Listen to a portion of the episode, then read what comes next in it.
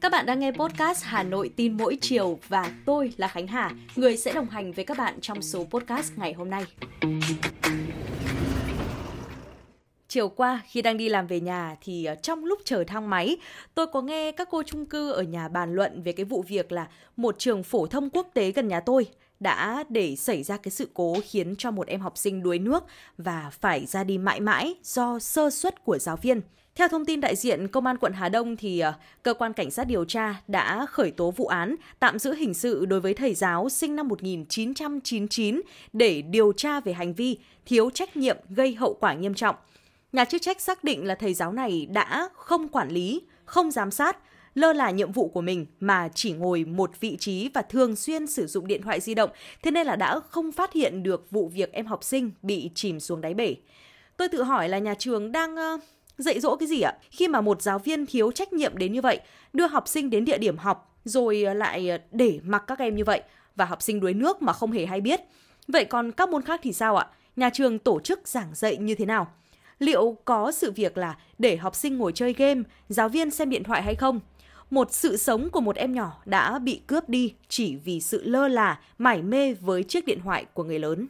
Vâng ạ, và đã khi nào mà các bạn có suy nghĩ là uh, chúng ta đang dần trở thành nô lệ của những chiếc điện thoại hay không?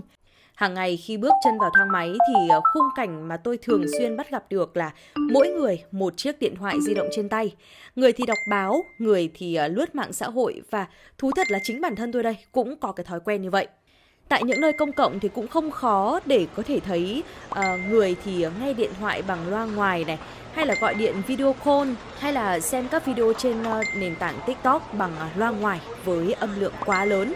Nguy hiểm hơn là khi di chuyển trên đường phố thì uh, những anh shipper cứ lăm lăm cái điện thoại ở trên tay, vừa đi vừa check đơn hàng hay là check bản đồ để đi đến địa điểm nhanh hơn, dễ dàng hơn.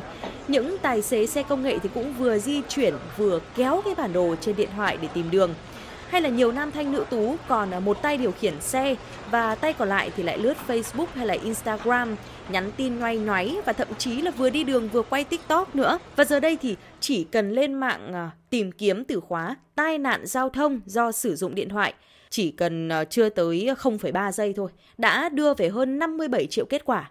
Trong đó thì có vô số bài viết và clip nói về cái vấn nạn này. Pháp luật thì cũng đã quy định mức phạt lỗi sử dụng điện thoại khi lái xe ô tô là từ 2 triệu đồng đến 3 triệu đồng. À, bên cạnh đấy thì còn tước giấy phép lái xe từ 1 đến 3 tháng. Nếu gây ra tai nạn giao thông thì sẽ không chỉ xử phạt hành chính mà còn bị xử lý hình sự nữa. Với cả xe máy, à, bao gồm cả xe điện và xe đạp nữa thì ờ, số tiền phạt cũng từ 800.000 đồng đến 1 triệu đồng. Nhưng bao nhiêu người đã bị phạt ạ? Và con số này vẫn chưa được công bố. Luật thì cũng đã được đưa ra rồi nhưng mà dường như là chưa đủ sức tác động đến ờ, ý thức của người dân. Cùng lắm là đến khi gây ra tai nạn thì lại được kết luận mang tính đầy bảo thủ, đấy là đen thôi, chứ đỏ thì quên đi. Ở đây theo tôi ạ, điện thoại thì nó không có lỗi, lỗi nằm ở chính chủ nhân của chúng, những người sử dụng điện thoại. Nhiều người người ta nói là thế hệ ngày nay, tức là thế hệ của tôi, của chúng ta đó ạ, là thế hệ cúi đầu, bởi phần lớn cái thời gian của mỗi người là cắm đầu, cắm cúi vào chiếc điện thoại. Một bàn ăn nhưng mà không ai tha thiết nhìn mặt nhau cả. Một gia đình yên ấm khi mà cha mẹ con cái chỉ cần im lặng cắm cúi vào chiếc điện thoại của mình, mọi sinh hoạt cuộc sống hoàn toàn biến chất. Quả đúng là với nhiều người, với họ thì chiếc ờ, smartphone đã là cả thế giới ở trong tay. Thế nhưng mà không ai thực sự nhận ra là chúng đang thay đổi và chúng ta đang bị lụy vào ờ, chiếc smartphone cho đến khi chứng kiến cả một thế hệ, trong đó có cả mình đang dần trở thành nô lệ của chúng. Vâng ạ, quay trở lại với câu chuyện đau lòng vừa qua, đặt vào địa vị nam sinh lớp 9 không may ra đi là con em của chúng ta đi. Hay chính chúng ta là nạn nhân bởi một tai nạn do ai đó mải mê dán mắt vào chiếc điện thoại thì bạn cảm thấy sao ạ? Hy vọng là không ai trong chúng ta trở thành nạn nhân của những chiếc smartphone này. Và muốn được như vậy thì đòi hỏi là chúng ta phải thay đổi tư duy và hành động từ chính bản thân của mỗi người dùng. Xã hội thì hiện đại này, một chiếc điện thoại thông minh vừa có thể thỏa mãn mọi nhu cầu cuộc sống là điều mà hầu như ai cũng cần. Thế nhưng mà đừng để cuộc sống của bạn chỉ xoay quanh nó. Hãy để chiếc điện thoại thông minh đảm nhiệm đúng vai trò của nó khi chúng xuất hiện.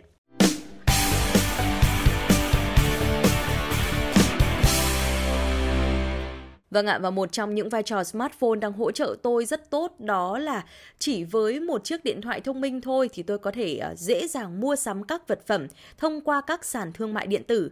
Sắp tới ờ, một cô em thân thiết của tôi ờ, sẽ chuyển về nhà mới và tôi thì cũng đang dự định là sẽ mua một món đồ gia dụng nào đó để làm quà tân gia và dạo qua một vài vòng các uh, sàn thương mại điện tử thì tối ngày hôm qua khi mà tôi đang tham khảo trên uh, nền tảng mạng video TikTok thì tôi có lướt qua một cái phiên livestream như thế này.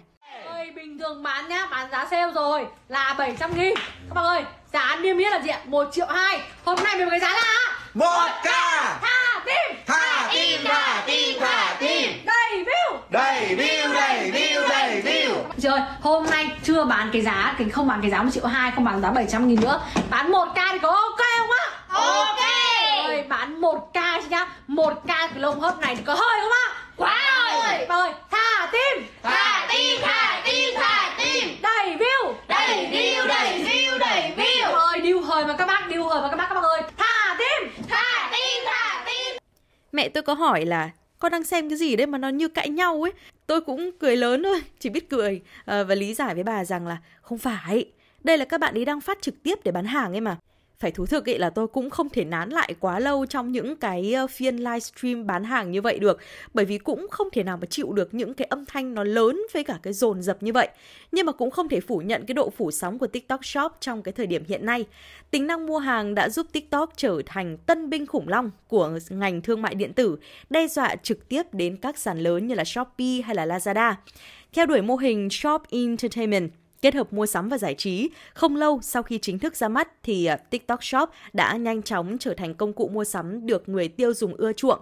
Trong chia sẻ gần đây thì đại diện của TikTok Shop Việt Nam đã cho biết là tính đến tháng 4 năm 2023 ấy ạ, thì tổng giá trị hàng hóa của TikTok Shop đã tăng gấp 11 lần. Trong đó thì số lượng lớn đơn hàng đã tăng gấp 6 lần. Một số ngành hàng đang chiếm tỷ trọng lớn và tệp khách hàng chính của TikTok Shop hiện nay đó chính là thời trang, phụ kiện, thực phẩm và đồ uống, chăm sóc sắc đẹp và điện tử. Và chắc chắn rồi, ờ, tôi cũng là một tín đồ của TikTok Shop đấy ạ. Thật ra ban đầu ấy thì ờ, tôi ờ, biết tới cái tính năng này là nhờ vào một người bạn. Khoảng một năm trở lại đây thôi thì tôi đã dành khá nhiều thời gian để xem TikTok và vừa để giải trí này và trong cái quá trình xem thì cũng vô tình lướt thấy các sản phẩm được các TikToker livestream bán hàng Uh, người bạn của tôi cũng như vậy. Và chị ấy thấy uh, những cái sản phẩm trong clip ờ, uh, livestream nó phù hợp với nhu cầu mà mình đang cần. Và đa phần các sản phẩm đều khá ổn nhưng mà cũng có một vài lần hên xui. Có những sản phẩm khi mua về sử dụng chưa lâu thì đã bị hỏng hay là kiểm tra kỹ thì mới phát hiện đây là hàng giả không giống như các tiktoker nói trên livestream tiktok. Đặc biệt là trên nền tảng mua sắm này cũng không khó để bắt gặp các sản phẩm như là thuốc này hay là thực phẩm chức năng được bày bán một cách công khai. Và nếu uh, xui phần nhiều đi, mua phải các loại thuốc hay là thực phẩm chức năng giả kém chất lượng thì người mua sẽ tiền mất tật mang đấy ạ.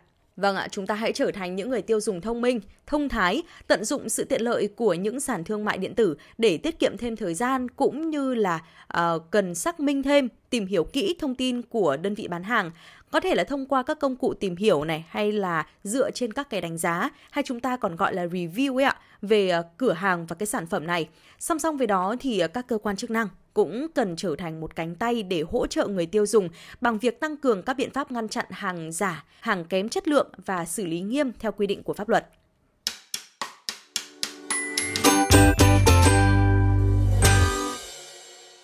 Vâng, hôm nay trong lúc đi đường dừng đèn đỏ thì ờ, tôi cũng bắt gặp một chiếc xe máy tay ga hiệu Vision, nhưng mà biển lại có hai chữ AB. Mà theo như những gì tôi biết thì AB ấy, thì nó chỉ là vốn ký tự có trên biển của những chiếc xe có dung tích là dưới 50 phân khối mà thôi mà, đúng không ạ? Và thông tin từ ờ, 15 tháng 8 năm nay, biển số xe sẽ được cấp theo mã định danh, còn hai chữ AB kia thì nó vẫn là một ừ, dấu chấm hỏi to ảnh. Tôi liền chụp vội lại một bức ảnh và mang đến cơ quan để hỏi các chị cùng phòng. Có chị còn bảo tôi là uh, Photoshop để trêu các chị, chứ nay có phải là cả tháng tư đâu. Nhưng mà thú thực là bởi vì quá tò mò, ừ, nhưng mà không anh chị nào có thể lý giải được nên tôi nảy số ngay tới một người bác thân thiết của mọi nhà. Bác này thì hẳn là các bạn cũng quen đó ạ. Vâng, đó chính là bác Google. Tại sao biển số xe máy có hai chữ AB? À, đây, có thông tin rồi đây ạ.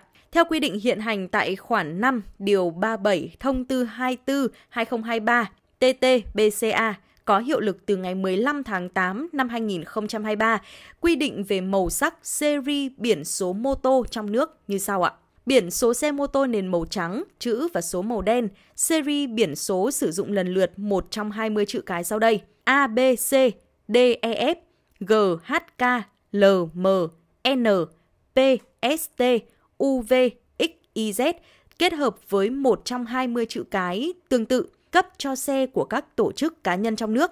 Như vậy là từ 15 tháng 8 thì à, series biển số xe máy cấp cho xe cá nhân trong nước có hai chữ cái và so với quy định cũ tại thông tư 58/2020 hay là thông tư 24/2023 à, thì không còn phân loại theo dung tích xi lanh khi cấp biển số mô tô nữa hay chúng ta còn gọi là xe máy đấy ạ với cá nhân trong nước.